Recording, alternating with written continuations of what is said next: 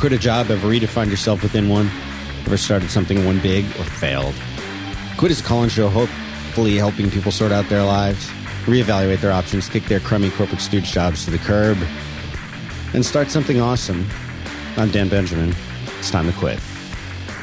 This is a live call in show. You can do that by dialing 512 518 5714. Again, the number is 512 518 5714. We've already got a bunch of people waiting on hold, and I will get to you momentarily. If you would like to, you, uh, if you're a little shy and you want to call in, but you don't want to do it live, or you can't do it live because you're picking your kids up from school or something, which is the reason, Hattie, that everybody says.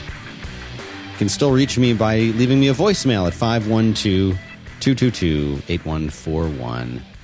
Or simply by going to 5by5.tv slash contact and picking quit from the list, sending me an email. I will get them. I will probably read them, and I may read them on the air. I need to go back to doing a, an email, an email only show. Hattie Cook is joining me here in this. Grab your mic. Joining me here in this. you're like way off mic. You may know Hattie from shows like The Frequency, Hello. And uh, she's my account manager. She used to be my producer. She got promoted a while ago to account manager, so she still does some producing work. And But I I still some list of questions she has some questions for the show today. for you and for them. and I wanted to talk about a few weeks ago, I guess it was two or three weeks ago, I wanted to talk about competition. And we did, we talked about it a little bit. But I wanted to talk about competition in the context of employment, in the context of doing business in the United States of America and other capitalistic style countries, and what drives people to compete and to win, and what makes them want to be successful or think that they even could be successful. How does a small individual person or small group of people compete with an entrenched company that seems to own the industry? That's not possible, right? And yet it happens all the time. It happens every day. Somebody comes up with something that's better than what the big company can do, and they win by doing that thing. So it's it's a challenge, but it's something that I think happens. So I wanted to talk about that, and I wanted to also talk about it in the context of uh, this movie called There Will Be Blood. Now, that's a great movie. It's also a horrible movie. You don't need to have seen it, and I'm not going to spoil anything. Uh, but it's about a character, a person named uh, Daniel Plainview, who is an oil man. And this movie shows his start as an oil man all the way up to I would I would say it's safe to say he kind of becomes an an oil I don't know if tycoon is the right word but maybe a baron of oil. And it shows how he does this, how he engineers this process, how he gets from point A to point B. And there's a great line, there's a great quote from this movie. And what he says, and here's the quote from it. Again, this is not spoiling anything. He says, I have a competition in me. I want no one else to succeed. I hate most people. He says, That part of me is gone. Working and not succeeding, all my failures has just left me. I just don't care, is what the person he's talking to says. And he says, uh, There are times when I look at people and I see nothing worth liking. I want to earn money so that I can get away from everyone. Now, that's interesting because this is a very telling point of the movie. It's sort of a turning point for the movie, also. And he talks about this competition, and you see that this, it seems like the competition, the desire to win, is what's driving him. But I don't think that that's what's really driving him. I think it's that second statement that he he wants to, he says, get away from people. Uh, he says, I want to earn enough money so that I can get away from everyone. That's an interesting thing. I don't I don't know for sure that he really wants to get away from everyone as much as he just wants to kind of control his his sphere. He wants to because he certainly needs people. And that's there's an interesting parallel for me in some ways between this movie There Will Be Blood and another movie that uh, we're big fans of here at 5by5 called The Aviator. Leonardo DiCaprio.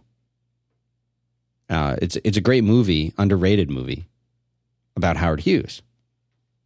Now, Howard Hughes started out with something called uh, Hughes Tool Company, which was something that hi- his uh, his father had started and left to him, maybe even his grandfather. I don't know the whole story. And this, whether or not this movie is accurate, whether it really portrays all the events as exactly they happened, I doubt it. But what's interesting about the story of Howard Hughes, and, and these these things that happen in the movie, essentially the big things are facts, are the way that he went about succeeding in business. It was for sure unconventional. And he took lots and lots of risks, lots of risks. Uh, when when he wanted to build uh, the H four Hercules, what's known as a Spruce Goose, when he wanted to build this thing, this is after he had crashed another as a test flight, and he was in the hospital, and they were not going to be able to finish building this thing, and he decided to fund it personally, you know, using his own money. Time and time again, he did things like this. When he bought TWA, this was a huge risk. And he would do things like mortgage the entire TWA company in order to raise money for some other project that he wanted to do. Huge risks. And I tend to think of myself as being risk averse. I mean, I, I started this company and I started other companies with much less success uh, when I had absolutely no idea if they would be successful or not. And people would say that that was taking a risk. But I felt like if I was confident in my own ability, that I would be able to make it work. I felt like if I did something that was truly great, that it would just it would work. I had confidence in that. Hattie, this is what I'm talking about. I'm saying it's about having confidence in yourself or having confidence in something that you believe in. Do you know what? Do you ever find it to be a challenge to have confidence in, in something that that you know that you're involved in? Do you feel like what like in the back of your mind you think I can't do it or something like that? Is that I think people... everyone has a. I mean, well, I can't speak for everyone, but I think the majority of people do find that difficult. to be a challenge. Mm-hmm. Not believing in something because this is what I was talking about last week. There's always those little nitpicking things in the back of your mind that just you know. If you're somebody who's trying to sell something and you don't believe in what you're selling, you'll be a horrible salesman because you'll be lying. But if you go in there with a great product, a lot of Hattie, a lot of the people that listen to the show have iPhones. They're probably even listening to the show on their iPhone on right their now. iPhones, yeah. And there are tons and tons of Apple and iPhone fans who listen to Five by Five as a whole. And if I grabbed one of them and I said, Tell me what you like about the iPhone. Is it a good phone? Should I get one? I want a smartphone. They probably could spend 15 minutes telling me all the cool things that they do with their phone. And it just so happens that a lot of people who like the iPhones don't like Nokia phones. And if I said, now sell me this Nokia phone the way you just sold me the iPhone, they wouldn't be able to do it, even if you gave them all the facts and all the information. And if I said, well, you have to do it, it's your job, you'd say, I don't want that job. And yet people go to work and work on something that they don't believe in or that they don't care about or that they're not interested in every single day. And they say, well, I don't have the luxury to pick and choose like you do, Dan. That's fine for Merlin. I don't have the ability to pick and choose what I want to work on. Just like me in that t- story I told in the very first episode where I was I was too scared to have no job. So it was better for me to sit at a current job and, and do a crappy crappy work at that job. Cuz I didn't have the it was it that I didn't have the guts to quit it? No, I just didn't want to not have a paycheck coming in. Well, they didn't appreciate that. And it certainly didn't do anything good for me. But if you're in a job that you have and you know that you're unhappy, it, it's now your new job to try and either fix that situation or get out of that situation. And this ties into the, the whole business thing in that um, that competition and being the best at something. It's I know people who okay, so I, I, I refer to this. I think I was talking to Merlin about this on Back to Work, and I was talking to a friend of mine uh, he, and I mentioned this on a previous show here, but I'll mention it again because it, it, it really ties into this. He's a super nice guy, mild mannered. He's Clark. He's like Clark Kent. And I was talking to him about somebody who was competing with him in the space that he's in. And he said, I said, well, what happened? When, what do you, what do you think about when, when somebody comes and competes with you? And this is the kind of guy that like, he, you know, he he's a super nice guy and he says, "Oh, I want to destroy them. I want to destroy them." Now, this is the kind of guy you wouldn't think would want to destroy anything, but he wants to destroy somebody. And sometimes I wonder why don't I have that? Why don't I want to destroy people who are competing with me? Because I really don't. I'd rather work with people than destroy them. But what if they're competing directly with me? Like, like, and, and podcasting is kind of a weird space. But what if you're a designer and you've got a proposal out? How we had lunch with uh, with a design agency here in town a week ago, and he was telling us that he was up against 30 other agencies, and he wound up being one of two that they were looking at. And he's got like an eight person company, and the company that he was up against, the final one, was like a hundred person company or something. It's one of the bigger, five hundred. She says. Imagine that. Imagine going up eight people versus a 500 person. Now, obviously, they're not going to dedicate all 500 people to this job. And they lost the bid. And the reason that they were told that they lost the bid was because the other company was bigger and more established, and they felt more secure with that. Now, see, for me, I would have. Well, come on, yeah. And that they had been burned by a by a Oh, is that what that hand yeah. gesture meant? Yeah. She had her wrist kind of upturned toward the ceiling and was sort of stabbing at it. stabbing at your wrist. Burned. Burn. Branding. No, that that. ma- you brand it. no, that makes sense. And it, you, they had been burned by a small company, and small companies are probably more likely to burn you than a big company, but they're also probably more likely to do a better job when they do the good job because they know it's their entire credibility and their line, their entire reputation, and everything is on the line when you're a small company. So what drives me then if I'm if I'm not if I don't feel driven to compete? That doesn't mean I don't want to be the best. So in the way I'm competing, but I'm competing and, I, and this is the analogy that I use. I'm competing more like a a golfer competes because you're competing with yourself to do your best. It's not so much you're out there competing against somebody, although that's part of it. And I'm competing with all the other podcasts out there for your time. You're listening to this show instead of listening to any of the other shows that are out there right now.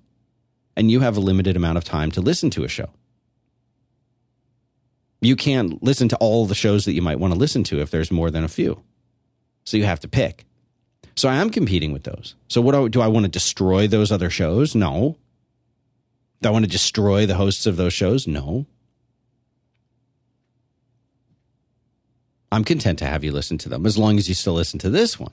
But what if that happens? What if that thing says, well, I'm only going to listen to one more show? Is it going to be quit? Or is it going to be this other show on some other network? I want you to listen to this show, of course. But I don't feel like I need to destroy the other one to make that possible. But you go back to this line from Daniel Plainview. He wants to destroy them. Howard Hughes, he wants to have the best airline. He wants to build the best planes. But he's not doing it with the intent of escaping from everybody, although that is what essentially winds up happening to him. He's doing it I think because he's passionate about it. I think he's doing it because he wants to be the best. I think he's doing it because he cares. That always struck me as the reason that Steve Jobs was doing things like this is because he cared. Is because he thought he could be the best. He wanted to be the best. He wanted to challenge himself. He wanted to bring people who would uh, who would be able to to be the best around him and encourage them. And that's what an employer's job is. Is to find the best in the people that you have working for you. But if you're a small company, you can only afford to have the very, very best people. You know, there's all, often this philosophy that I hear people talking about where they say, hire generalists early in your startup and hire specialists later in the startup. So when you when you're kicking off your new company and you're just starting things, you need people who can and are willing to do everything. You hire a developer, you don't you don't hire a Ruby on Rails developer. You hire a somebody who can do Rails, maybe some uh, maybe gosh that'd be the worst, but it may be Python. They could do some design, they can do some CSS, HTML. Who knows?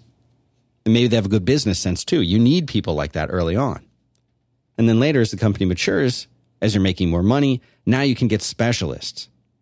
But here's the problem with that: It's a good idea. I mean, that's generally what most people do. But here's the problem with that is that those people who are developers or the generalists, they like doing that kind of thing. And then what happens is they get shoehorned into a job that they don't really like anymore. They wind up becoming a CTO or a COO. And it sounds really cool. And hey, I have 18 direct reports now and I'm COO of whatever. Really, they're going to hate that job. There's a very different mentality and mindset to somebody who is a builder of things versus a builder of companies. You know, Howard Hughes was raised with tons and tons of money, and he was so used to just having people work for him. There's a great line in the movie where he's walking through a warehouse and he says to uh, Odie, I think, he says, do, do you see them, those men over there? He says, Yeah. He said, Do they work for me? And he says, Howard, everybody works for you. You know, you always see these entourages of people who are working for Howard Hughes, for Daniel Plainview, all of it. They're never they're never alone. They're always surrounded by people. And yet there's Plainview saying he's working to get away. Why are you working? Are you working to pay your bills? If you have a company, what's your end goal? I'm not talking about exit strategy for your business, but what's your end goal? I remember after I'd been running my own company for a while, I was so thrilled to just go in and do a job where I could check out at 6 p.m. at the end of the day and I didn't have to worry about anything until 8 or 9 the next morning. And even if I did worry about it a little bit, that was all right. But it wasn't the same thing as thinking about your own company and thinking about all the things that you want to be doing. I mean, that's that's you've got to find the drive to do that from somewhere, and that's the thing that always surprised. Like this guy last week, Hattie, the uh, the guy that does the scanning thing, little cardboard thing. You put your phone on it, and you put the paper, and it takes a picture of the paper. That guy, you can't you can't, you can't treat your business like a hobby, or else it's always ever going to be a hobby. And maybe he's happy with that. Maybe he likes putting these things together, throwing a couple out. It's like a fun thing. He's like a hippie. I'm not picking on him. I'm just using it. I am. I'm using him as an example. If you don't have the passion about it and it doesn't occupy and consume all of your free time, then never expect it to be any. And that's fine. It's fine. You want a hobby that makes you a little extra money. That's fine. You want to make a uh, Margot Tenenbaum style dress on Etsy and sell it on Etsy and make a handful of them every uh, few months. And that's like your fun side business. That's an actual business. Uh, it's fine. And if that's all you want to do and that's just an outlet for your creative hobby, well, great. That's pretty cool. You've got something. But you have to care if you want it to succeed. You have to allow yourself to be fully immersed in that thing, to get inspired by the stuff that you're doing, to want to do it when I first started Hivelogic back in the old, old days of blogging, before really people were like, I'm blogging full time, way before that. Prior to that, it was the it was the outlet for me to write. That's where I was doing all of my writing. That was the way that I communicated with the world at large. And the, the site was pretty popular, relatively speaking, for that time. It was pretty popular maybe it wasn't an A list blog, but I, I'd say it was like a C plus list, maybe a B minus list blog. And it was a lot of fun. And man, I would sit and write for an hour and a half before I went to work in the morning on that stupid thing. And I loved it. It was what I woke up thinking about wanting to do. Or just dorking around with the design and moving things around a little bit, changing the fonts, whatever. It was a hobby. And then it started to make a little bit of money. And I thought, oh, this is kind of neat. It could make, you know, you could make a little bit of money doing this. But I never did anything seriously. I never really seriously considered trying to do it full time. Maybe it's because I didn't have confidence in what I was doing. Maybe it's because I just didn't really think that's what I wanted to be doing. But I sure did spend a lot of time in it as a hobby. And then in the later years, when I started to think that, you know, maybe I could actually start a business doing something that I love, if you're not charged up about it, I just don't understand these people who, you know, who who think who wonder why they're not successful. And it's well, how much are you working on it? Well, I work on it Saturday afternoons. Really? nobody gets a, a free ride. Not if you're trying to do something yourself. Now, if you can attach yourself to somebody else's idea, Well, that's different. They're saying in the chat room that Alec Baldwin doesn't care if you listen or not to his show. That's not true. I used to say that. I used to hear people say things like that. Oh, I'm building it for myself. I'm doing it because I love it. I'm doing it because it's fun. Well, then don't put it out there. Don't release it. Because the minute you release it, you now have a you you now have an agreement, a contract between you and the people who are listening it to do a good job. That's a cop out to say, "Well, I'm doing it for myself." I'm not saying Alec Baldwin's copping out. I haven't heard him say that. They're saying that in the chat room. You don't release something unless you think and hope that there's an audience for it. And people say this kind of thing all the time. I, did, I built it for myself. I solved my own problem. I scratched my own itch. That's why we made this product. No, you didn't. You knew from day one that you were building something and you thought, yeah, other people are going to. What? I just put the thing down. Relax. It's just a heavy case. I'm not getting. I'm a little, you know. It was in my way. It was sitting on top of the computer, and I thought maybe it was making the computer hot. Gotta keep our heating bill down. And it's you know it's one of those things where people they they know from day one that they have a good idea, and if how can you build something and not think other people are going to like it? Of you how I mean, I love saying it. It sounds really modest. It sounds really nice. But I have never once built anything and not thought, hmm, maybe someone else would like this too. From day one. Whatever it was, a little, you know, some little five line PHP script back in the old days. Oh, maybe someone else would want this. And for me, I always think, can I make any money off of it? Why not? And the answer is usually no, and I usually would release it open source. But there's nothing wrong with making money off things and with giving things away too. You can do both. Look at uh, look at Brett Terpstra. He gives tons of stuff away, and other stuff he charges for. How does he decide? He decides because he puts his time and energy into something enough. He says, "Well, I should probably get paid for that." He's got a really good litmus test for that. Have I put in a lot of time on this thing? Is it becoming a, a, a, project I take seriously? Do I have to support it? Maybe I should make some money for it. And good for him. I'll pay him. First sponsor today, and then we're going to do some calls. HostGator.com. It's a premier web hosting and domain name provider. If you're looking to start a website, oh, yeah, Hattie, thank you. We get a song to go with this. Okay. HostGator is a premier web hosting and domain name provider. See, here's the thing you want to host something, and you, you don't necessarily want to use a content management system that already exists, it's hosted somewhere else. Maybe you have reasons for it. Maybe you want full control. Maybe you're a developer. Maybe you're a designer. Maybe you want a place to upload your files. Maybe you want to write scripts. Maybe you're like me and you write your own CMS. Nothing wrong with that. You got to host this somewhere. Maybe you just want a little, uh, you know, a little place to store your files. Whatever it is, these guys have the solution for you.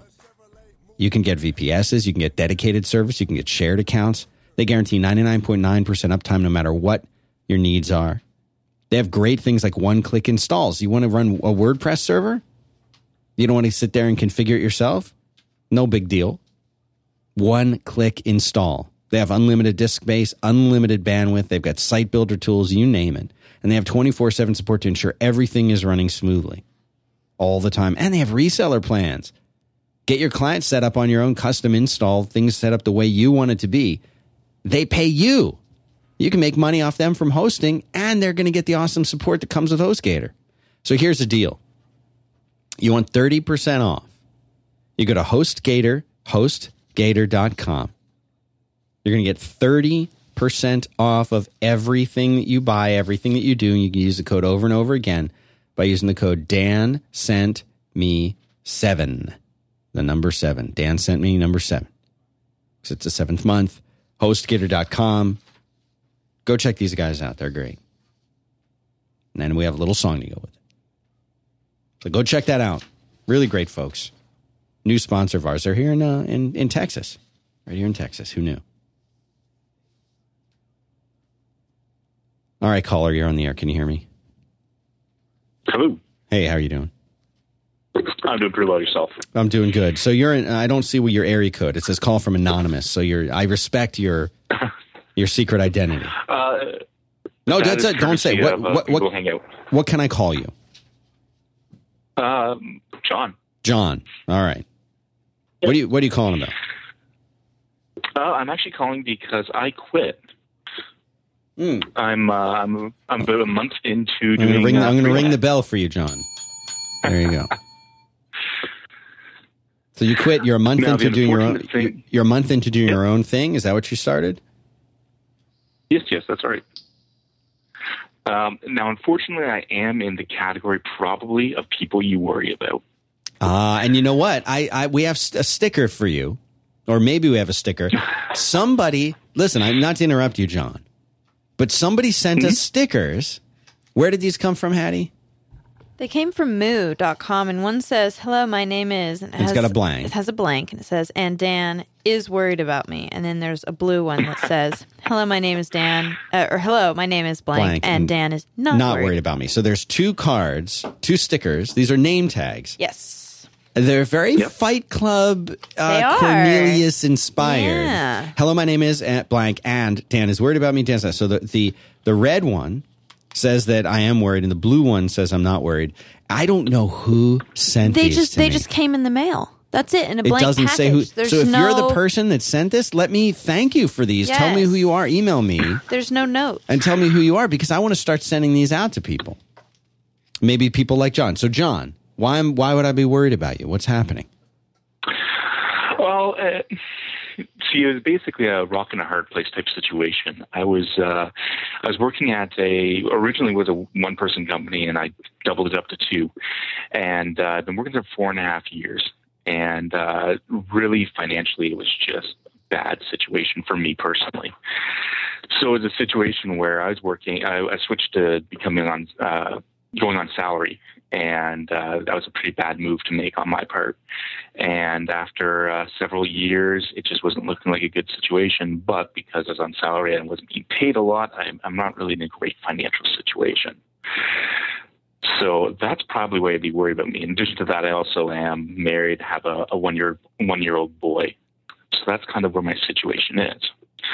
Um, So how much how much are you making is- enough from what you're doing right now from the freelance stuff to pay your bills, or are you you getting behind every month? Actually, um, since I've switched to freelancing, um, it, it's a little bit. Um, I don't have much security, air quotes, um, and I don't have a lot of work in front of me. But thus far, I've actually had enough work for right now. So I'm actually making um, a little bit more money than I was making before after you take off taxes and stuff like that. Um, but I'm working about half the number of hours. So uh, you know, So you're working half the number of hours. You're, you're making the same thing about about that you're making before, and you're working half the time. Why should I worry Yeah. about you then? This sounds great. This is you're living Well, the dream. you're living the is that, American uh, dream. Working less, making I'm more. So Yeah, I could. I mean, I could tell that, but I didn't want to call you out. No, it's all right. Sorry. Uh, no, the, the the primary thing is that it just does not have a lot of security. I don't know what I'm going to be doing on Wednesday. I'm good for Monday and Tuesday, but I got to get more pe- more work for Wednesday. So I Mhm. don't have a lot in front of me, but I've been maintaining. Um, I've been maintaining enough for today and tomorrow, pretty much for the last month. So you're working 50% of the time, then spend the other 50% of the time working to drive the new business and welcome to the rest of your life as a freelancer. Yeah, that's exactly what I've been doing. I've been spending about 50% of my time doing work, 50% of my time looking for clients, and about 50% of my time uh, actually working on iOS apps. So hoping to have a product out there, get products out there. That way I do have uh, just kind of reoccurring uh, revenue and, and having uh, transitioning to that.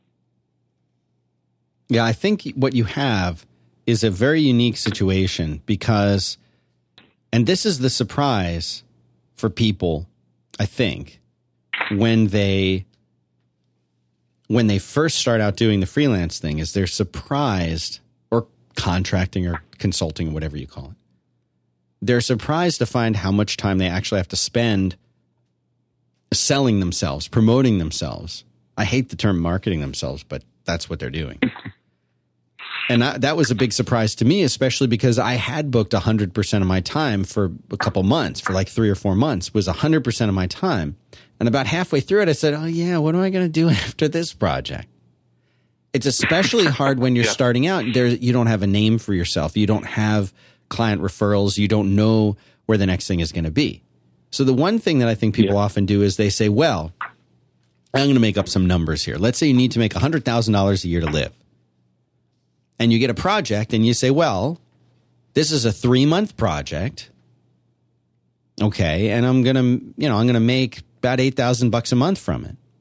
That kind of, you know, you, you kind of figured like that's enough, but you forget that after those three months, you got to have something else that's going to bring you that kind of money. And then, th- then there's the other situation where you say, oh man, this is a big one. We got to get this big project and I'm actually going to make that hundred grand in, in the first six months, and I'll take the other six months off, or I'll take other projects, or I'll, you know, do half days or something. Both of those things really scare me. My goal is yeah. always to, you know, you've got to think as big as possible. You've got to think of where do you want to be in a year or three years or five years and we go back to the designer working from his uh, or her home apartment and from the coffee shop. I know people that just love that. They just love doing the work. They're not really thinking about what where they're going to be. But you've got a wife and a kid, so you have to. When you left your job, were you thinking about this? Were you thinking to yourself, "Where am I? How, how am I going to pay the bills in a year?" Or were you more like, "I've got to get out of here and, and just do this"? Um, a little bit of both. Um, mostly, uh, it was it actually the biggest reason. Uh, I actually quit on my uh, my boy's one year birthday. On that uh, day, so when we were, my wife and I, my wife were talking about it, I was like, I think this is the best best present I can give him. So that was actually a big part of the reason that uh, that I did is that it just hadn't been around for the last year, and I was like, hmm, my son's a year old. Who knew? Yeah. So uh, I mean, I started yeah. five by five. I quit. I quit my C level job, which was not really a corporate stooge job at the time. I mean, it was a small company. Um, but I, I, quit that job when my kid was two years old, and I was a sole breadwinner, and it's the economy was sucking, and it seemed like the worst possible thing in the world to do. And you know, by all yeah. by all uh, perspectives, really, it it probably was things just worked out well. And they worked out in part because, mm-hmm. you know, I worked really, really, really, really hard at making everything that I did the best it could possibly be. And I knew at the end of every day, like, if this fails, it will not be because I didn't do every single possible thing that I could do to make it great and promote the hell out of it. Yeah. If you go into something, well, I don't know if this is going to work or not. That's the wrong attitude to have. Of course, nobody knows if anything is going to work because there's factors we can't control. But what are the factors you can control? You can control the quality of the things that you do. You can control to a large degree what you do with your time. And if you're putting in every single ounce of energy that you have to make something great and to tell everybody about it in a not obnoxious way, and it doesn't work out, then you can say, you know what, that thing didn't work out. Oh, that that CMS that you made that you're trying to sell isn't selling, and you've been promoting it every day in all the ways you could, and you've talked to every single person you can, and you've asked every single person for advice about it, and you've taken their advice and done it, and it's still not selling. Now it's time to try something else, and you've got to have that time limit. So, what's your time limit? When are you going to say, "I don't, I can't do this"? What's your fallback plan? for your wife and your kid?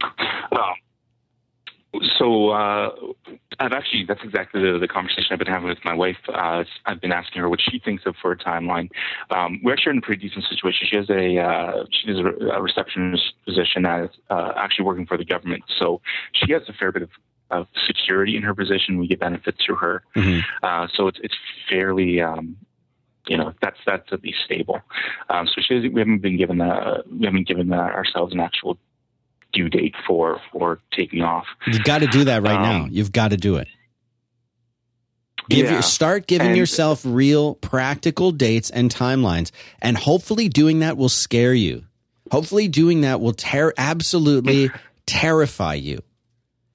And I, I, I like the three month thing. But you've got to base this on how much money you have, how much money you're making, how much money you need. But uh, three months for something like this is usually a really good kind of a time frame if you can afford to do that, where you say to yourself, within three months, I need to have two things. One, I need to be making what I made before. Unless, uh, or, or a better thing would be, I need to be making what we need to live. And two, I need to have the other three months beyond these first three months booked out that will continue to let me make what I need to make to live. So, really, what I'm saying is that you need a six month plan at a minimum that will carry you. Right. So that that first, when I'm ready, when you when you sign your resignation, you have three months work booked out. You know you're going to be by the end of that three months making what you need to pay your bills, and then during that time before the, that end of that three months, you need to have the next three months booked. And if at the end of that first three months you haven't done that, time to find a job.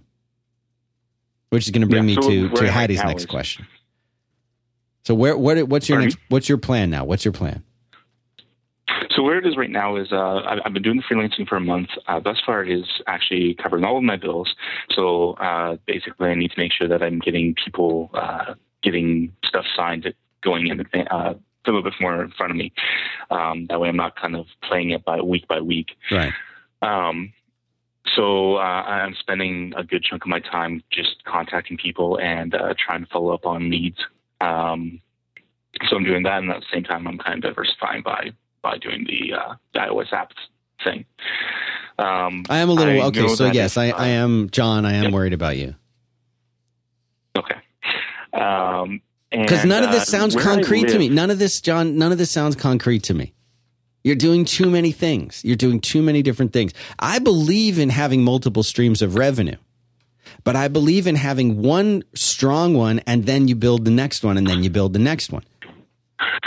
You, it feels Yeah, like you're doing too many I- things. Pick something, man. Pick something, man. Pick one thing. Yeah. I, well, I'm doing the uh, the client work. Uh, it's doing web primarily, uh, content management systems, Drupal, Joomla, uh, Rails. I'm doing that type of work primarily. That's the, the client work I have been doing, and I'm doing the iOS stuff mostly on the side. And I and I want to grow the iOS stuff to be uh, something that can sustain me going forward. I, I don't have anything in the App Store right now, so it's it's it's purely on the side. Why don't you have anything in the App Store? Um, um, it's in review right now. Uh, so hopefully within the next couple of days it will be. well, that's good. Um, yeah. Uh, I'm actually basic. I, well, I do have this set up. I do have uh, a basically a one year plan. Uh, basically, trying to do one app a month, uh, just to at least uh, play with different technologies and get some stuff out there. I think that's too um, many apps to do. Why not do one app and make it really, really awesome and and make it the best app that, that has ever been sold in the App Store? Why do we need one a month? One a month scares the hell out of me. I'm not kidding. Um, Why do you need so many things going No. on? Do one thing, John. Do one thing and make it the best. And when that thing is a success, do the second thing. You're doing web stuff, do the web Yeah. stuff. Do the web stuff and be the best like web consultancy and get clients that are fun to work with that with highly visible projects. And do that. Or do the iOS. You know, like I feel like you're doing too many things. What are you saying, Okay. Haddie? Great, get on the mic. I was I was just kind of you know when you were saying make one thing great and then move on you know to the next thing that just made me think of Marco you know he took one thing at a time and he made one thing great and then he moved on to the next thing and then made that great and now he's on to the next thing you know I mean, that's that's, just what that is reminding me. historically yes. Yeah. Historically, that's what people uh, people do. They make the, the the people who are truly successful. They do one thing, and then they make it great. Now that's why when you look at and listen, I'm going to have to hang up on you in a second, John.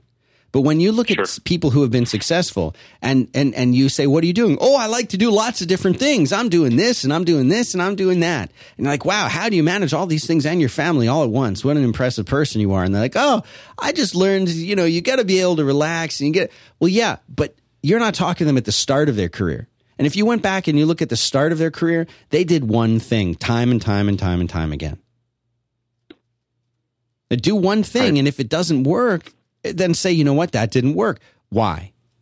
Okay, these five reasons why it didn't work. I'm not going to make those five mistakes on the second thing that I do.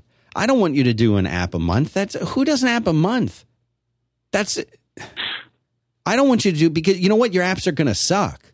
If you're doing an app a month, they're going to suck. If you're the one guy who can do a brand new app every month and it's not going to suck, then you know what? I, tell tell me in 12 months and show me your 12 apps that are all kicking ass. And i will tell you i was so wrong. You're the guy. How did you do it? And you can be a guest on the show and explain it to everybody. My guess is if you're doing an app a month the apps are not going to be great. I want you to do one great app and then you can say i what i did with this app i'm going to do with another app. And take a year to build that one. You know what i'm saying? Or what however long it takes. You're just, you're scaring me. I'm scared for you because I think you're a smart guy. Yeah. You're a smart guy, but like, you, where's the money coming from right now? Don't jump ship on that. Where's the money coming from? How's the money getting in your Yeah, account? That doesn't mean don't go, go and do something new, dude. But set your base first. You know, set up your your home base. Get your you know, get your base camp at the foot of the mountain set before you start climbing. All right, I got to let you go. I want you to call me back in a in a, a month and tell me what you're doing because you can do it, but just focus, man. Focus. Yeah. All right. All right. Thanks for the, right. advice. Thanks for the call. One of these calls, I think I'm saying it right, is Zoe Zoe. Am I saying that right? I don't know where she's calling from, but she sent me an email. I have no idea who these callers are. So I'm just going to have to work my way to her. Is this you, Zoe? Uh, this is. You don't sound uh, like a woman. Mark. All right, Mark. No, I'll no, talk I'm- to you. I promised Zoe I would take her call. She's freaking out. Uh, we can put her up ahead if you No, want. You we're can I'm taking you. Could you speak Okay. more like a woman so that I feel like? No, I'm just kidding. So what's going on, Mark? Where are you? Uh, I am in a uh, rather large French French speaking city in Canada. Oh, I've been there. Yeah, I have. It was cold Yeah. up there. it's getting warm right now. What's now. with the. Canadians? Why is it? We, I have a lot of Canadian listeners. A lot of people email me from Canada, and today you're the second caller, and you're second Canadian. Well, six months of the year, it's totally dark here, and we need something to listen to. So, I guess. yeah. So Yeah. what, what's going on with you, Mark? What are you doing? Uh, well, I'm kind of in the opposite of a corporate stooge job.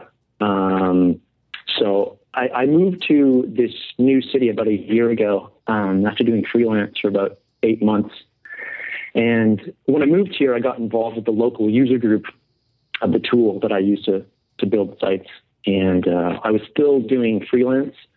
Uh, but a few months into joining the group, another guy was quitting his corporate stooge job and said that I should join his company. So it would just be the two of us. And so I said, yeah, sure. And things were going pretty good for a little while. I was getting regular work and making a bit of money, and we were working at cafes, and I had lots of personal time to work on my own personal projects. Um, so the first little while went pretty good, but then we had some projects that went pretty bad. And at the time, I sort of chalked this up to getting bad clients. Uh huh. But the more that I've thought about it in recent months, the projects were just managed really badly by my boss. Like deadlines weren't taken Wait, there's, seriously. but there's just two of you. There's just two of you. There's just the two of us. Okay. Yeah. Yeah. So like deadlines not taken seriously, not able to plan a project out, and like his development strategy involves like a lot of caffeine and all nighters. And I sort of feel like I've grown beyond that. Like I listen to you and Merlin like every week, and you know I've been getting into getting things done. So I feel like I've sort of grown up over the last over the last year, Yeah. and I feel like my boss just is not organized and doesn't know how to manage projects.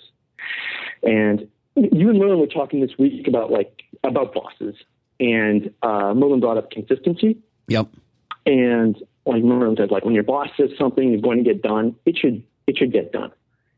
And I feel like with my boss, it's like 25% of the time it'll probably get done, and 75% of the time it's like it's not getting done.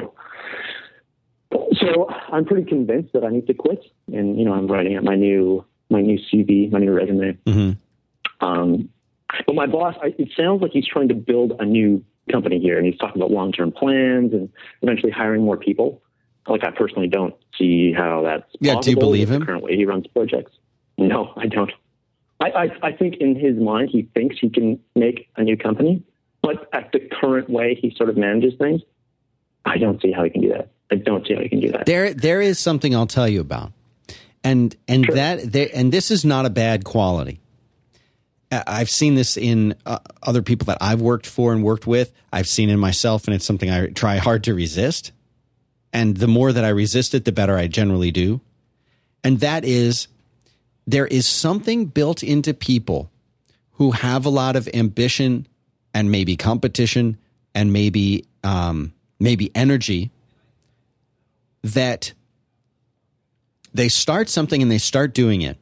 And if they do it for a while and they don't see good success at it, that they say, well, that's not really working. So I'm gonna, you know what, I'm gonna do this other thing. And this is a risk for a couple reasons. One of the reasons why it's a risk is this, especially if they have some success, what they find, even if they don't know it, is that they have success at the early part of the business. And guess what? The early part of the business is the easy part of the business. People think that's the hard part. People think the idea is the hard part. People think launching something is the hard part. It's not. That's the easy part of a business. The hard part is a year later, five years later. Keeping it going, innovating, making it good. It's really mm-hmm. easy to have a big launch with something and have something that's that's looks really awesome and have some success. Where are those people a year or two later? It's like people who win the lottery and they're like, oh, $51 million. And then they're bankrupt eight years later. How can they be bankrupt eight years later? Well, it's because they don't know how to mm-hmm. handle that kind of money. People don't know how to handle getting past that starting point.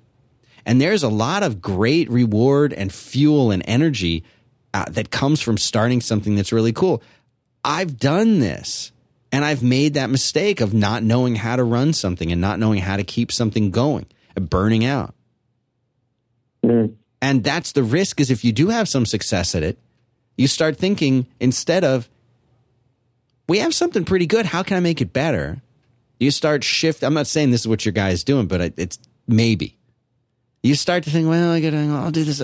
This isn't really working the way I thought. So yeah, I'll do this other thing now. And then maybe you switch from doing one to the other, or maybe worse, you try to do both. And you know how I feel about that. But the situation isn't now don't get me wrong there's this philosophy that if you're not doing something you know pivot change it be agile all that stuff maybe that's what he's doing so you know that's not a bad thing realizing that you're on a path that doesn't work and changing it so that the path that you're on is better he might be doing that too so m- maybe that's what he's doing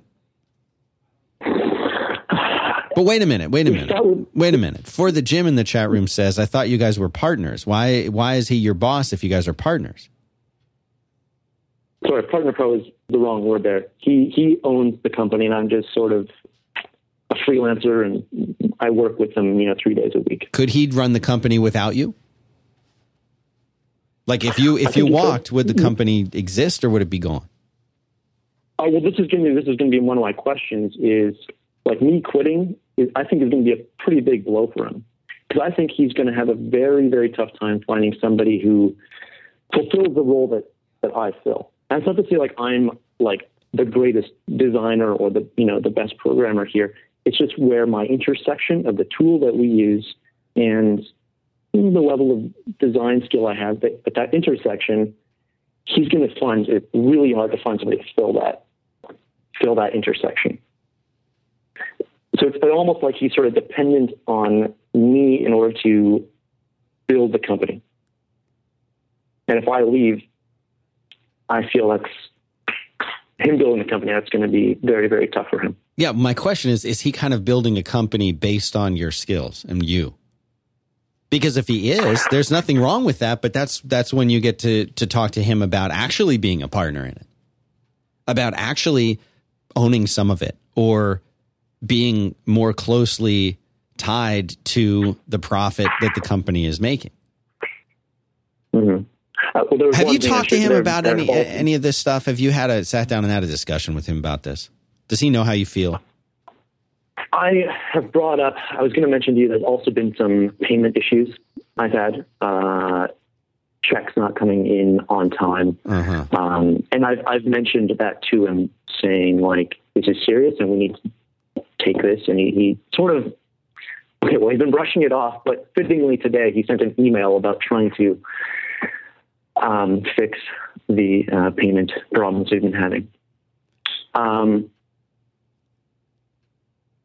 I have mentioned sort of my um, the issues I've been having with his inability to sort of stay focused and stay on task and how to manage projects. But the latest one that we had taken on, I've probably taken on a, big role in it. I, I've sort of been the project manager for it rather than him. It sounds And like I you're doing everything. I kind of feel that way, Dan. All right. So here's here's what I want you to do. Listen. Yeah. You need to go to this guy and sit down with him and tell him what your concerns are. Because chances are, I mean, look, for all you know, he's sitting there sweating about this stuff and he'd love some help and he doesn't even realize he needs the help. And if you walk up and say, hey, man, let me be more involved, let me help you with this. Now, maybe you don't want to do this, but I'm saying if you do, listen, let me be a partner, let me help you. And if, if, if, if his immediate response is, no, no, no, I got this, I'm fixing it, it's all, don't worry about it, then you know, you know you're going to have to, uh, to run. You're going to have to go do something else. But if he's open to that kind of discussion in a, in a in a company where you're doing all the stuff and he's apparently just closing deals or something, you you could be more involved in that. Maybe there's reasons why he doesn't want you to be, and he can tell you, and then you can make an informed decision. But right now, any decision you make about quitting or not is going to be poorly informed. And maybe you've just decided you're not happy and you just don't want to work with this guy, and maybe you don't want to be partners with this guy after what you've learned from working for him. Uh, That then that's smart. Then don't worry. Who cares what he thinks? Make sure you get paid and go find something else. Start doing something else. Who's to say that you couldn't do everything that you're doing now for yourself? Mhm. You just go and do it for yourself. And then instead of working three days a week, you're working five days a week and you keep 100%. Right, and I feel like when I stopped doing freelance about a year ago, uh, I was doing all right at it, but since then I feel like my skills and my confidence uh, has improved. Um, so I could defend my designs. I can, I can, you know, ask for more money from clients. Uh, I feel like if I went on my own right now, I would be, um, I would have the ammo I would need to live. Yeah. Yeah, I, I did have um, just like one question. Um, Yeah. Then I'm going to let you go Uh, because I got to get, I got to get to the next. I'm worried Zoe Zoe hung up. okay, do you want me to go right now? or No, tell me you your thing. I'm, I'm just, I'm paranoid. She's gone and she's in, she's in real okay. trouble. All right. So, so my question is, is because I've met him through this user group through the city, and it's a very tight knit group. There's a, you know, him and I were on the same board. We're board members of this association, and so we're going to still need to see each other pretty regularly. If I quit, is there a way to do that and sort of sustain a friendly relationship with them? Absolutely um, yes. with- Absolutely yes. There's but there's only one way to do it. And that is you have to be completely honest with them. You have to go in there and sit down and and and even if you're quitting, even if you're quitting, you have to go to him and you have to sit down and you have to say, I'm not happy, but here's why I'm not happy. And it's not personal, but th- th- these are the reasons that I'm not happy. But do that only mm-hmm. after you've really given yourself a chance to actually improve the situation if you feel that it could be improved and if you want it, if you want to be there when it's improved. If you paint the picture, now I'm going to let you go after this.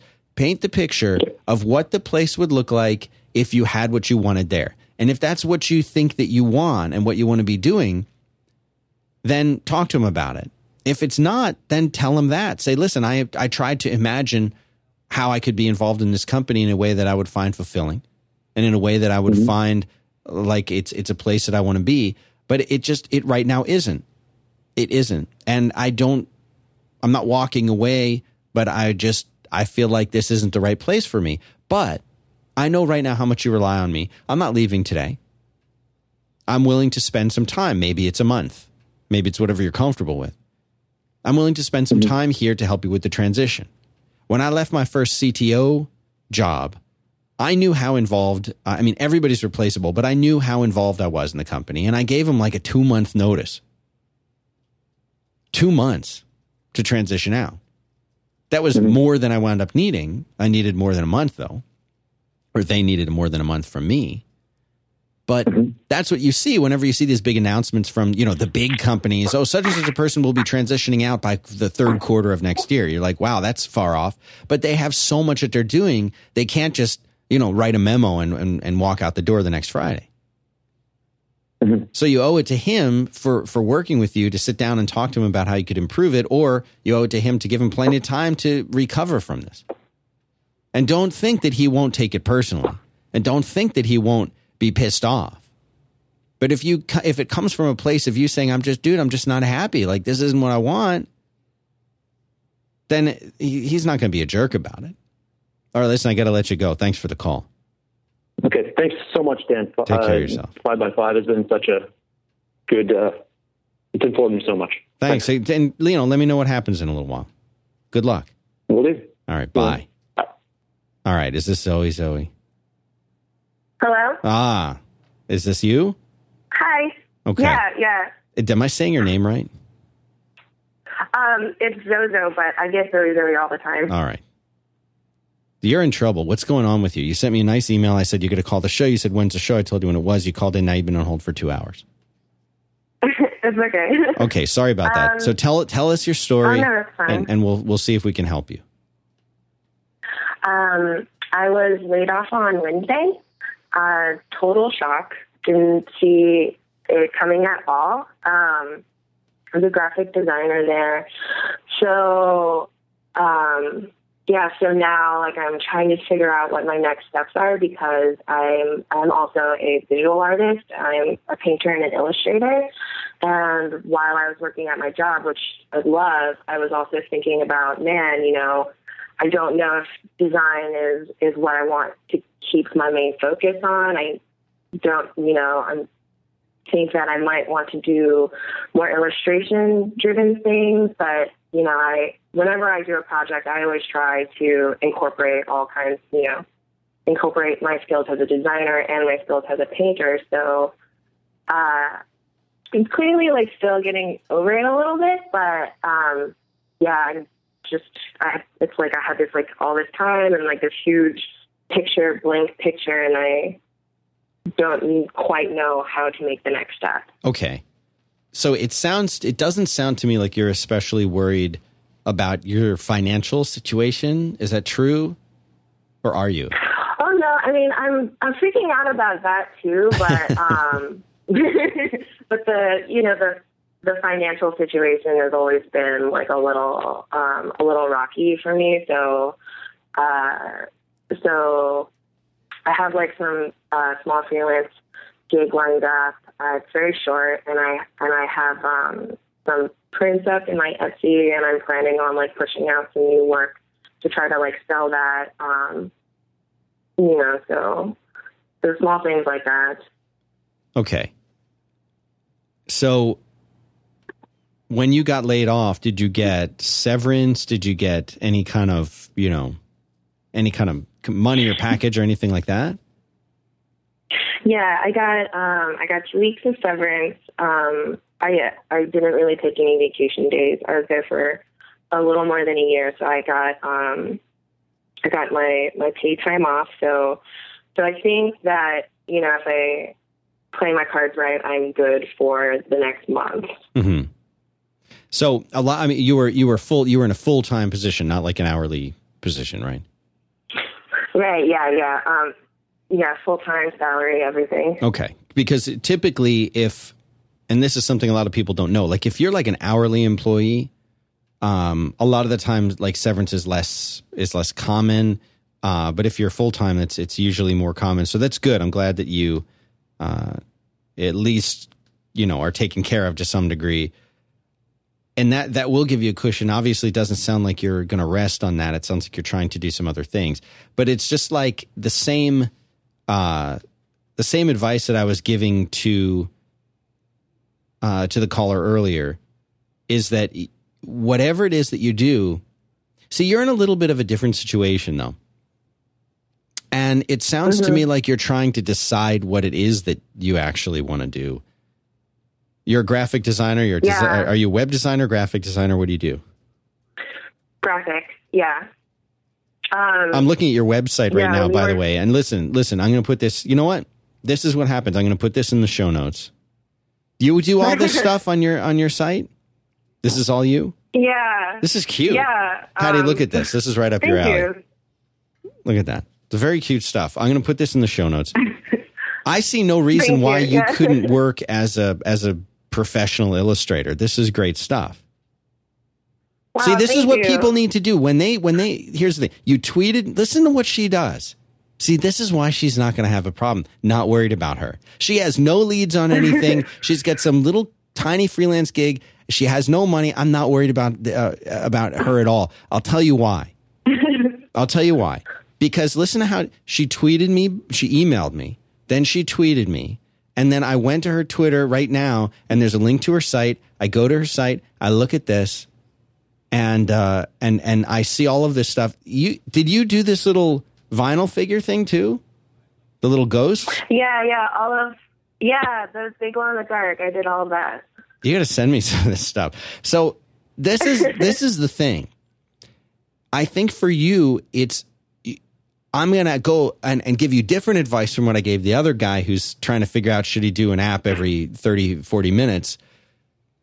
You should try to have, I think, multiple streams of income for yourself.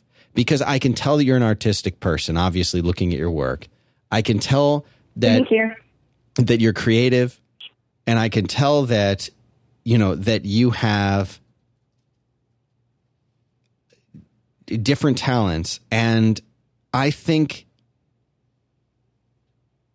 you know, maybe this is an, a sign that it's time for you to pursue the more artistic stuff instead of being a corporate stooge working in a cube. Okay what are you saying here Haddie? Get on get on the mic. What are you saying she did? Oh, I was just looking, you know, at some of your clients, and you know, Listen to who that's she's a- done this that's work a for. Great, that's a great lineup. Can we that read you, these on the air? have. Can I read who you've worked for on the air? Uh, yeah, yeah. Good Magazine, Bon Appetit Magazine, UPS, Tom's, Purina. I don't know how to say this. Civia Cycles and Nestle. Yeah, you're you're fine. You're fine. You're, fine. going to be just fine. You'll do just fine. I mean, he, that you know, I understand why you're worried, but I mean, if you can, if you can do those kinds of clients, yeah, and you you're getting this kind of work, that says something Like, about you as a Ghost after you after we get off the, after we get off the this call, go walk into the other room mm-hmm. and stand in front of the mirror and take a look at yourself and think about all these amazing things you've already done. And I'm guessing you did these things like while you were working your full time job. Yeah, that's right. It's I mean, that's, So think of what um, you could do. It's that's what crazy. I thought you were going to tell me is that I thought you were going to tell me that I needed to like pick one focus because No, you know I no, you, Okay. your foc- your focus, your focus should be your artistic stuff. People would kill to be able to do oh this yeah, stuff. yeah, yeah, very much so.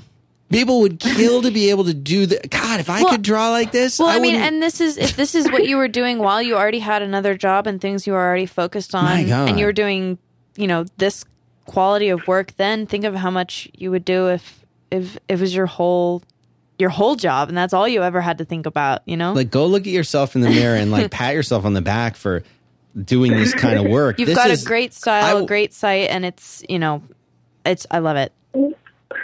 Wow I thank you thank you I I mean No, people listen to me in the chat room. Go to 5by5.tv slash quit slash, what is this, 31? Mm-hmm. And she, I've got a link to her site in here. This is great stuff.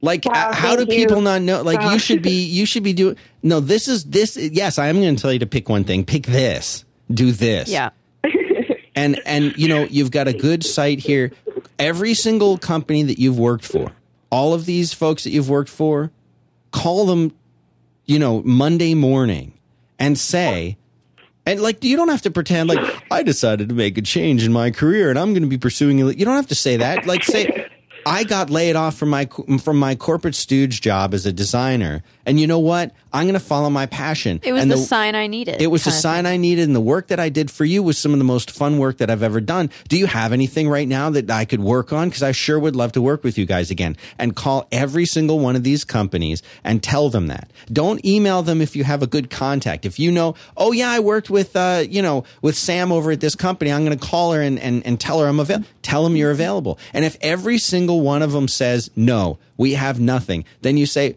do you know anybody mm-hmm. else that could use my work? Because I sure do love doing this and I want to make it work. You know what? They're going to help you out. You know, if if one of my friends said, "Hey man, I was you remember that that work I did for you designing this thing or writing this thing? Well, I'm on my own now. I'm independent. Do, do you have anything for me?" If I did, I'd say, "Yeah, you know, let's talk about it Monday." If not, then I would definitely put them in touch with somebody who did. I mean, like people don't have this kind of i'm sorry i'm like this is just really good stuff people don't have this kind of talent and they need it. Like i'm trying to think of what i can hire you to do right now. I already have an idea. I already have an idea. This but th- this is the thing. Like people and and it's not just you. People who are doing software development people who are doing writing you know, they often don't know how talented they are. And I'm so glad that you did call because people don't understand that the stuff that they're doing is something that if they wanted to just do it and with a little bit of marketing and a, a, a lot of hard work, they could make this thing that they love doing into something that, that's going to pay them. And my guess is you probably didn't charge very much for this work that you did either, did you? I know. No, charge more. Charge more.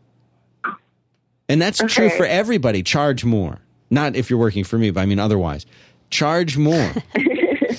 you know, be Okay. be willing be willing to not get paid uh you know these these super high end figures that you hear about you know the, the super famous people doing but work toward that. Make that your goal and say all right yes i need some money right now. Okay so let me ask you about the money thing. Do you have a family or a, a, a s- significant other or somebody who you could fall back on? I see that you li- on your twitter here it says that you live in los angeles that's not a cheap place to live like what's your what's your plan Yeah. if these people say yes nestle loved you and we want you to come work for us and september we have a nice project what do you do between now and september Yeah, um, I don't know. My plan was my plan was to um, make art and try to sell it. And one of my friends was saying that she could host an art auction at her at her house for for me. Um, my family uh, lives abroad. Um, they live in Taiwan, so they can't help too much. But um, yeah, LA is a lot more expensive from where I moved from. Um, so financially, like I, I don't know, I wasn't really prepared. See, what you're going to have to do is you're going to have to do something that's probably going to feel a bit foreign to you. And that is you're going to need to switch into business mode because you've been in creative mode Okay. for a long time. Yeah. And, you know, creative mode is something that quite obviously uh, you're good at. But you're going to need to switch from creative mode into business mode. And you know what? This may be foreign for you, but it's a skill that you need to learn. It's a skill that everybody who wants to do something that they like has to learn. I always hear people like, "Well, I don't, I'm not really good at business, you know." So I, uh, well, you know, you, you're gonna need to, you're gonna need to make yourself good at that. You don't need to spend tons and tons of time on that part of it. You just need to spend just enough time on it, Okay. Yes. And you're gonna, you're that. going to need to call these people. All the all the clients you've ever Okay. worked for, and the two things you're you're going to tell them, you're going to tell them one thing, and you're going to ask them two questions, and this is all you have to do. The first thing is, Okay. tell them your story what just happened you know i've i i got uh i got laid off last week and i've decided that i'm going to pursue the thing that i love doing and the thing that i love doing is the kind of work that i did for you guys. This is what i'm trying to to do because i love it and it's the most fun thing and uh and and and hopefully you guys were happy with the work i did. Were you happy with it and do you have anything else for me? That's question number one. Question number two even if they Okay. say yes even if they say yes we do come on into the office on tuesday you can say great. And by the way i'm trying to fill all my time do you know anybody else who might like the kind of style and work that that uh, that I did? Those are the only two things that you need to ask them. And there's no way the answer Okay. will the answer will be yes to one of those two questions. And what you will be doing is you'll be expanding your list of potential clients. You'll be able to show them what you do. And when you go in there and show them your stuff, you you, you can you can show them this work and they're going to want to hire you. So this you have something that nobody else has is that you've done really great creative stuff and you're talented. Like that you have some work that you can show. You're in such a good situation. Thank you. How can you not see that? I don't know.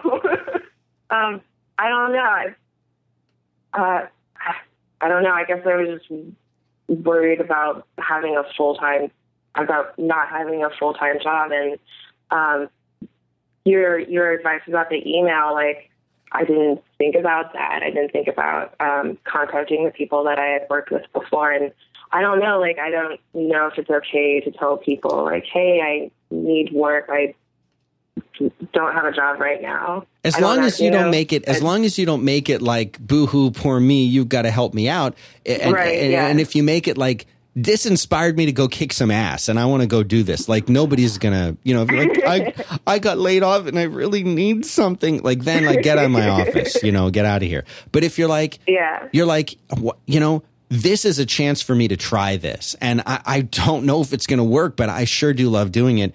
And I want to start with you because I had such a great experience before. Like, that's flattering to them. And if they see an opportunity, and, and you know, in the back of their mind, they're thinking, oh, good, I'm going to get her cheap. And you know what? Like, maybe do the work a little cheaper than you might want to in a year after you have an established roster, but don't sell yourself short either. So, uh, Okay. you know, so here's the here's the serious question though. How Yes. how long can you survive if you don't have any work coming in? How long could you do it? Could is this a month? Is it six months? What do you think before you're going to be in like real trouble? Um, okay. I think that I can, with what I have now and what I, with what I know is coming in, I think I can uh, really stretch it to maybe two or three months. Um, and then, you know, if I sell artwork or whatever, that will obviously help too. I mean, fortunately, like my student loans and my my other debt aren't super high, um, and even though rent is high, like it's really, you know, my rent is really the only big, uh, big thing I have to worry about. So, so I think I think um, optimistically, like three three four months. Okay, I mean, 3 I'm I was really hoping. I was really hoping you would say three months. I, I like the three month time period. I mean, I, I think that you can in this first, obviously, selling your art and stuff like that's good.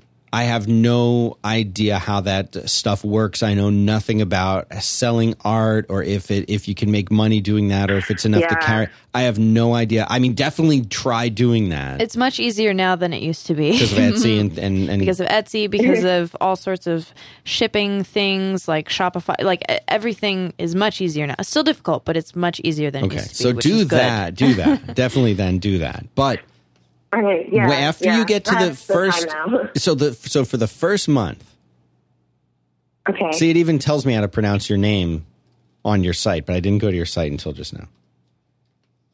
so you you give yourself a month. You know, give yourself thirty days, maybe a little bit more, to get things lined up. And if after Okay. about after about a month from now, okay, so I'm talking about uh, second week of August. If by the second week of August, and you've been, you know, you've been working really hard, second week of August, if you don't have stuff lined up, Mhm. then you better start applying for jobs. That doesn't mean give up on this, but it means give this a chance. Burn up Right. a th- okay. burn up a third of what you have saved up and when you hit that point or you hit you hit 30 days and you're like okay because realistically you could probably not have that hard of a time finding a job uh, but it might it might take a month or two. That way you're leaving yourself enough time. If after 30 days you don't have anything cool lined up and you don't think you have enough to pay your bills for the next few months then just then just call me back and uh, find a job. But i think you're gonna i'm not worried. I'm just not worried. I feel like you're this is a no-brainer. You're going to be in lots of magazines and, and doing covers of books and stuff. Like I don't, I have no doubt, and I think you can make a career out of it. Oh, thank you. Um, it, thank you. I that, that means a lot because I, I love your shows, and so this really um, this is really really helpful for me. Yeah. All right. So listen, thanks very much for the call. I'm glad you listened to me and called in. Yes, thank you so much. Yeah, thank you for returning my email and, and talking to me. You got to call back uh, and in a month and tell me what's going on. Like I've got to know. Plus, I'll be talking to you anyway because I'm going to hire you for something. You already. I'll. I'll I'm going to get you while you're cheap. okay. All right. Thanks for the call. yeah. Okay, Thank bye. you. Bye. Two hours she was on hold. She need she had to wait though. She she needed your help. Chat room's gone nuts with her. All right. So who? Wait, who? What are they talking about in the chat room? Huh? Huh? What? AO mind. I the call didn't drop, dude. Call back. I'm not. I'm not stopping the show. Joel Bush is not here, so I don't have to stop. We have no need to stop. All right. This is, I think, one of the uh, jackals from the chat room that's called in. Hello. Hey Dan, how are you? Are you in from the chat room? This is uh, this is Jim. Yeah, Jim Hey, from Jim. the, All the right. Jim from the uh, chat room. What's going on with you? Um, so I've been uh, at my current workplace for about 13 years. Kind of moved my way up in the company, and kind of landed into a role of um, a developer. Even though my title doesn't suggest developer, um, I do a lot of development stuff. Like I developed uh, uh, a gamification system for our customer service people. Uh, it's gone really well. Did a bunch of Flash development and just kind of self-taught myself, like web, uh, HTML, JavaScript, Right. uh, a lot of front end stuff. And so I put my resume out there and got a call from a recruiter and went for an interview at a, uh university out here in Los Angeles. Okay. Oh, you're in and it LA looks too. like they're going to make, yeah, in LA. And so it looks like they're going to make an offer. But uh, the problem is the recruiter, uh, like in passing, I was talking to her on the phone and gave her my low end. And so she gave my low end as what I was expecting hmm to the new employer. Right.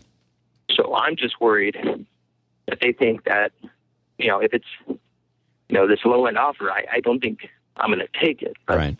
I don't know. I, I just, and like I keep going back to her saying, you know, I don't know why you did that. And she said that she tries says, well, it's not about the money in your career, it's about opportunity to grow, which, you know, I understand it's a good position. It's a good opportunity for me uh, to learn from a smaller team. Uh, some people that are more uh, technical, because right now it's just me uh, at my company and I work at home. hmm Um, Isolated a little bit. big- What's that? Yeah, you, do you feel a little isolated, isolated? Yeah. For for sure, yeah. So it, it's it's kind of frustrating since I can't really turn to somebody and you know ask questions and get information from them. But uh, not really sure what to do at this point. I guess because now my my current employer they're counter offering. Uh, they're working to try to get some more money to to make me stay. So is this is this low offer? Is the low offer enough for you to pay your bills? Yeah, it's enough for me to pay my bills. Do you feel like that? I mean, I know this is a joke, but do you feel like there's some stability and job security in the new company? Uh, yeah, in the new company, definitely. Um, Um, because here's the thing there's sometimes there's more value uh, than than just money from a company it's like you're saying being part of a team and working with other folks especially when you're in learning mode i feel like there's different modes that you can be in throughout your career and throughout even a, given job. And there's that there's a place you get to when you you i mean you should always be learning but there's that place that you get to where you know your stuff. And when you know your stuff, you kind of just want people to leave you alone and let you do the good stuff that you know how to do. Get out of my way, leave me alone, and I'm going to build something really, really good if you just like don't bother me for a while. there's that mode, but then there's also learning mode. And I suggest that you should be in, in, in both. But if you're stuck at home working alone and you don't you don't have people to bounce those ideas off of or ask questions to or you're isolated and i can find that especially like i know people who work from home and they're they're really early in their career and they work from home they might be good at the things that they do but they're missing out on on the, those those challenges and the interaction of working with other people. And if they can't, I'm not saying you're in this situation, but if you can't go out there and also yeah. be able to go to the local u- meetups and the local user groups and all of these different things, if you don't have that outlet and you don't have a place to go a couple times a week to have lunch with your friends and talk to them and learn from them and ask them questions, you don't have a list of you know of of friends in your instant message who you can communicate with and ask questions of you're you're going to start feeling isolated so being able to step out of that and it sounds like the other job you're talking about would, would you'd you'd be in there working with folks right yeah would be working with folks and, and the benefits are like really good so they're trying to sell me that the benefits are excellent but i don't know like if I, I you know, once they make the offer, do I counter? Because I mean, I've been at my current job for a pretty long time, like over ten years. So, so this you know, negotiating and stuff like that just kind of new to me. So, I mean, negotiation. This that's a whole show. How do you make a take a letter? Okay, I'll do a whole show on negotiation because that's something that uh, that that we could do a whole show on, not just salary yeah. negotiations, but just general negotiations. I think that sure. you know you're in a situation now where you, the, you could go to these people. Have you responded to them? When did they give you the offer? Uh, well, they haven't offered it yet. They're working on the offer. So I had the CTO. He emailed me just said, "Hey, you know, we're looking forward to, you know, uh, bringing you on. We're working on the offer since it's a nonprofit. It has to go through like this whole HR chain with paperwork and mm-hmm. the whole whole deal. So uh, they just wanted to rest assured that hey, we're still working on it just give us a little bit more time. So I think uh, I think I'm going to hear here on Monday, but they're definitely working on. So like they offer. they said, and I, I'm I'm just going to stick with a hundred thousand bucks from now on for every example I use. They sure. get, you were hoping to get 140 grand, and they said, yeah. "Well, we can offer you 80 to 100 grand." And you were hoping for like 140, and and the lowest you could take was 100, and that was the highest they offered, right? Yeah. Yeah. I mean, that first of all, that doesn't mean that that's the cap for the job. That might be the cap for the mm-hmm. starting salary. And when you go in there and you're awesome, you know, for three months or or whatever, that you couldn't get a bump. That's typical. Yeah. Going into a place okay. and, and and honestly, there's different ways that you can counter this. One of them is wait for the offer to come in on paper. And let's say it's the hundred grand, which is the lowest you'd accept. Yeah. You can you can reply and say, "Well, I sure would love to come and work here, but I, I, I really would like to make more money than that, obviously, and that's kind of the lowest amount that I could take. Is uh, you know, is there any more room in your budget? I'm I'm really looking for more. Don't play it like I won't come and work for you, and let, you know, just just say, look, I'll be yeah, honest, I like I, I really wanted to make more than that. Is can can you guys offer me any more? Can you do any better? If they're smart, yeah. if there is budget, then they'll say, yes, we can do better. Here's 110 okay. or 115. Would you come for that? Or they might say to you, well, what were you looking for? In which case you can say, I'd, I'd really like to make X. And mm-hmm. the tricky part about that is you don't want to come across like a jerk. You don't want to seem like you're motivated just by money. Yeah. They may also come back yeah, to you exactly. and say, you know, you know what? Like, Jim, this is the best that we can do right now. And if you want the job, you can say, all right, this is less than I was hoping you would offer me, but could we say that at 90 days that that we can reevaluate things and if I've done an amazing job at 90 days and proved my worth that maybe I could uh, work toward a salary bump. And you you know people would say, "Oh, don't ask that up front." No, ask that up front. Let them know that okay. you're you're coming in not you know, very happy to get the job but hoping that you could make more. I did this in yeah. one of my uh, early first jobs out of, I actually think this was my first job out of school.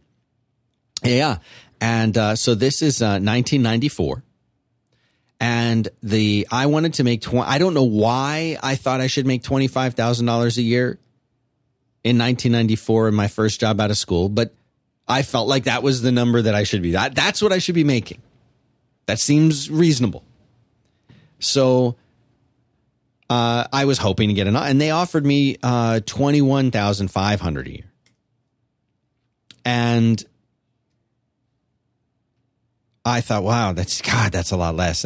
And to, it was so I'd never made that kind of money before anyway. So the difference for me Yeah. between twenty one five and twenty five, like I didn't really understand that kind of money anyway. It was so much more than I made, you know, making like four bucks an hour at the, you know, at the school job uh, or delivering pizza or whatever. It was still so much more. I was like, okay, but I said after 90 days, can, can I have a review? And if I'm doing a good job, could I get a raise? And and the the guy said yes. And I'll tell you what, we will pay you twenty four thousand dollars if you're still here after 90 days and you've proven your worth. And uh, I was there after 90 days, and on the 90th day, I went into the he he wasn't just my boss; he was like the VP of the company, but it was a very small company. And I went in there and I said, "Can we have a meeting?" He said, "Sure, come on in." Shut the door. I came in. I sat down. He said, "What can I do for you?" I said, "It's been 90 days." And he said, "Okay." I said, "You told me when I got hired 90 days ago that if I was still here at 90 days and I'd done a good job, that you would give me a raise to $24,000. Have I done a good job?" And he says, "Yes, you have. You can have the raise." Now go back to work. That was the entire meeting. And I left his office and they gave me the raise and it was fine. This is a long time ago. Uh, but, you know, if you can prove your value, and I went above and, be- dude, I, I earned that 24K. I'll tell you what. And I was completely within my rights, I think, and, and, and well deserving of that. And I probably could have pushed for more and I would have got it. But that was the agreement that we had. And I don't think it's unreasonable for you to go in and say, listen, this is, this is, I want this job. I'm ready to come here and do a great job. This is less than I was Okay. hoping for. This is less than I was hoping for. Let me be honest with you guys. And I do need to make Sure. more than this, but take a chance on me and I'll take a chance on you guys and let's talk about it in 90 days. And say it just like that. Be straight up with these people. They don't, you know, Yeah, I think that's a good idea because uh, definitely, you know, if it's, you know, if I can meet in some middle ground and then say, okay, well, you know, even if it's less than what I was hoping for, I could always uh, go back with uh, that 90 day agreement. That, that's a really good idea. You totally could. And um, you know what? They may say, no, we're not going to promise anything to you for 90 Yeah. days. This is the salary and this is what we can afford to pay. And I don't want to give you, a, and then you just got to make the choice. Do you want the job or not? But you see, you're in a good Yeah. position because you've got a job now, right? You can just stay. Yeah, correct. You can Yeah, just stay and wait stay. for something better to come around. Yeah, and they're trying to get more money, shake more money out of the tree, as they would say, Right. uh, to to make it interesting for me to make this decision. So, uh, but yeah, I mean, it's been a whole interesting experience dealing with recruiters and never really dealt with them before. So, it's been a whole process. The recruiters are, nah, that's a whole other show. Oh, listen, Jim. Yeah, Jim, thanks very much for your call. I Yeah, appreciate man. I really appreciate this. The- second time I've ever listened. So, I'm, I'm See, and look at that. Second time you listened and uh, you're already getting yeah. my, my crappy advice. Well, I hope it works out for you. Call me back, uh, you know, in a while and let me know what happened to you. All right. Just remind me who you are. Yeah, for sure. Yeah, well, All yeah, right, definitely. man. Thanks, Dan. Take care of yourself. Bye. Good luck. Bye. So I didn't tell him if I thought he was going to be all right. I'm not worried about him at all. Why? Because he has a job. And he doesn't sound too miserable in his job, and he has a job, so I'm not worried about him. See, we're 100 minutes now. How do we got to stop? You're nodding. You've been off, Micah. What have you been doing over there? Oh my gosh, working like Hopefully, a you've been sending out invoices. That's all I want to hear. That, that actually is what I was Okay. doing. then I'm happy. You can be as quiet as you want. Look, and there's some here. Oh, nice. And there's more in there. I like when the checks come in They just litter the room. because sometimes a long just- time goes by. Would and you no- like to make it rain with these checks? What does that mean? Make it rain? You make it. You make it rain. No, I don't know You what go like this, and you go like that, and you just you usually have ones, and you go like that. Really? A stack of ones. You don't know making it rain? Not in that. oh my gosh! I was thinking you meant something different. Nope. Well, I'll compile a video. yeah, get a video together. Uh, I think with only the two checks, it's not It's not very. quite what.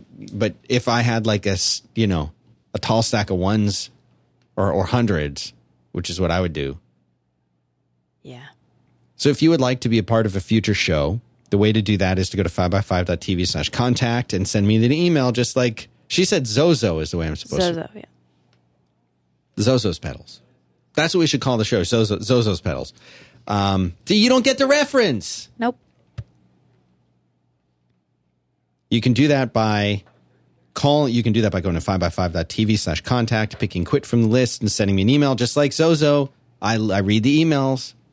Or you can leave me a voicemail 512 222 8141. I should probably pre announce the Atlanta thing. What do you think? Since we're doing that, I mean, we got tickets. Sure. Uh, we're going to have a meetup in Atlanta the next time that we're going to be out there, which is uh, about a month or so from now. So if you're in Atlanta and you're going to be in Atlanta toward the end of August, we're going to have a big meetup out there. We're going to visit our friends over at MailChimp. We're going to be recording some live shows over at MailChimp, including Quit. But I think, see, the way they are, it'll just, the studio audience will just be MailChimp folks. Yeah. Like people, I won't allow the public into that. I'm very leery of the public. Leery. That's a good word. I'm leery of the public.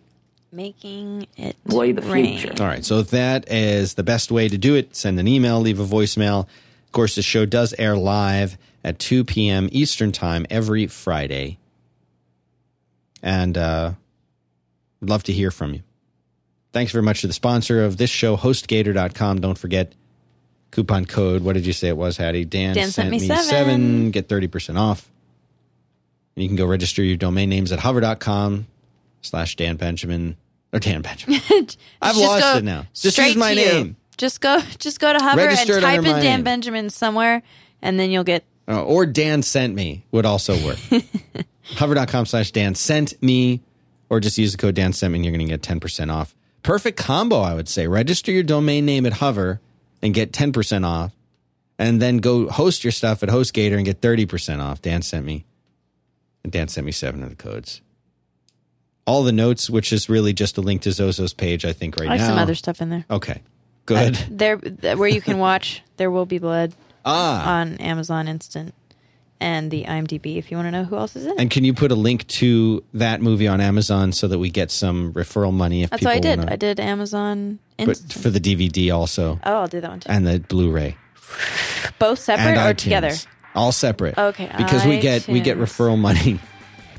I could make like I could stand to make ten or fifteen dollars if every single one of my listeners buys it with my link. I'll make I'll make like lunch money. Five by five TV slash quit slash thirty one is where you go to get that and pay me some lunch money. You can also sign up for the newsletter, which is another way to give me lunch money. Costs three bucks a month to get these amazing quit newsletters, which really are going to start going out probably next week. Soup, soup, soon. Finally, we finally get a plan together to get these things out. I got a little design happening. It's going to be amazing.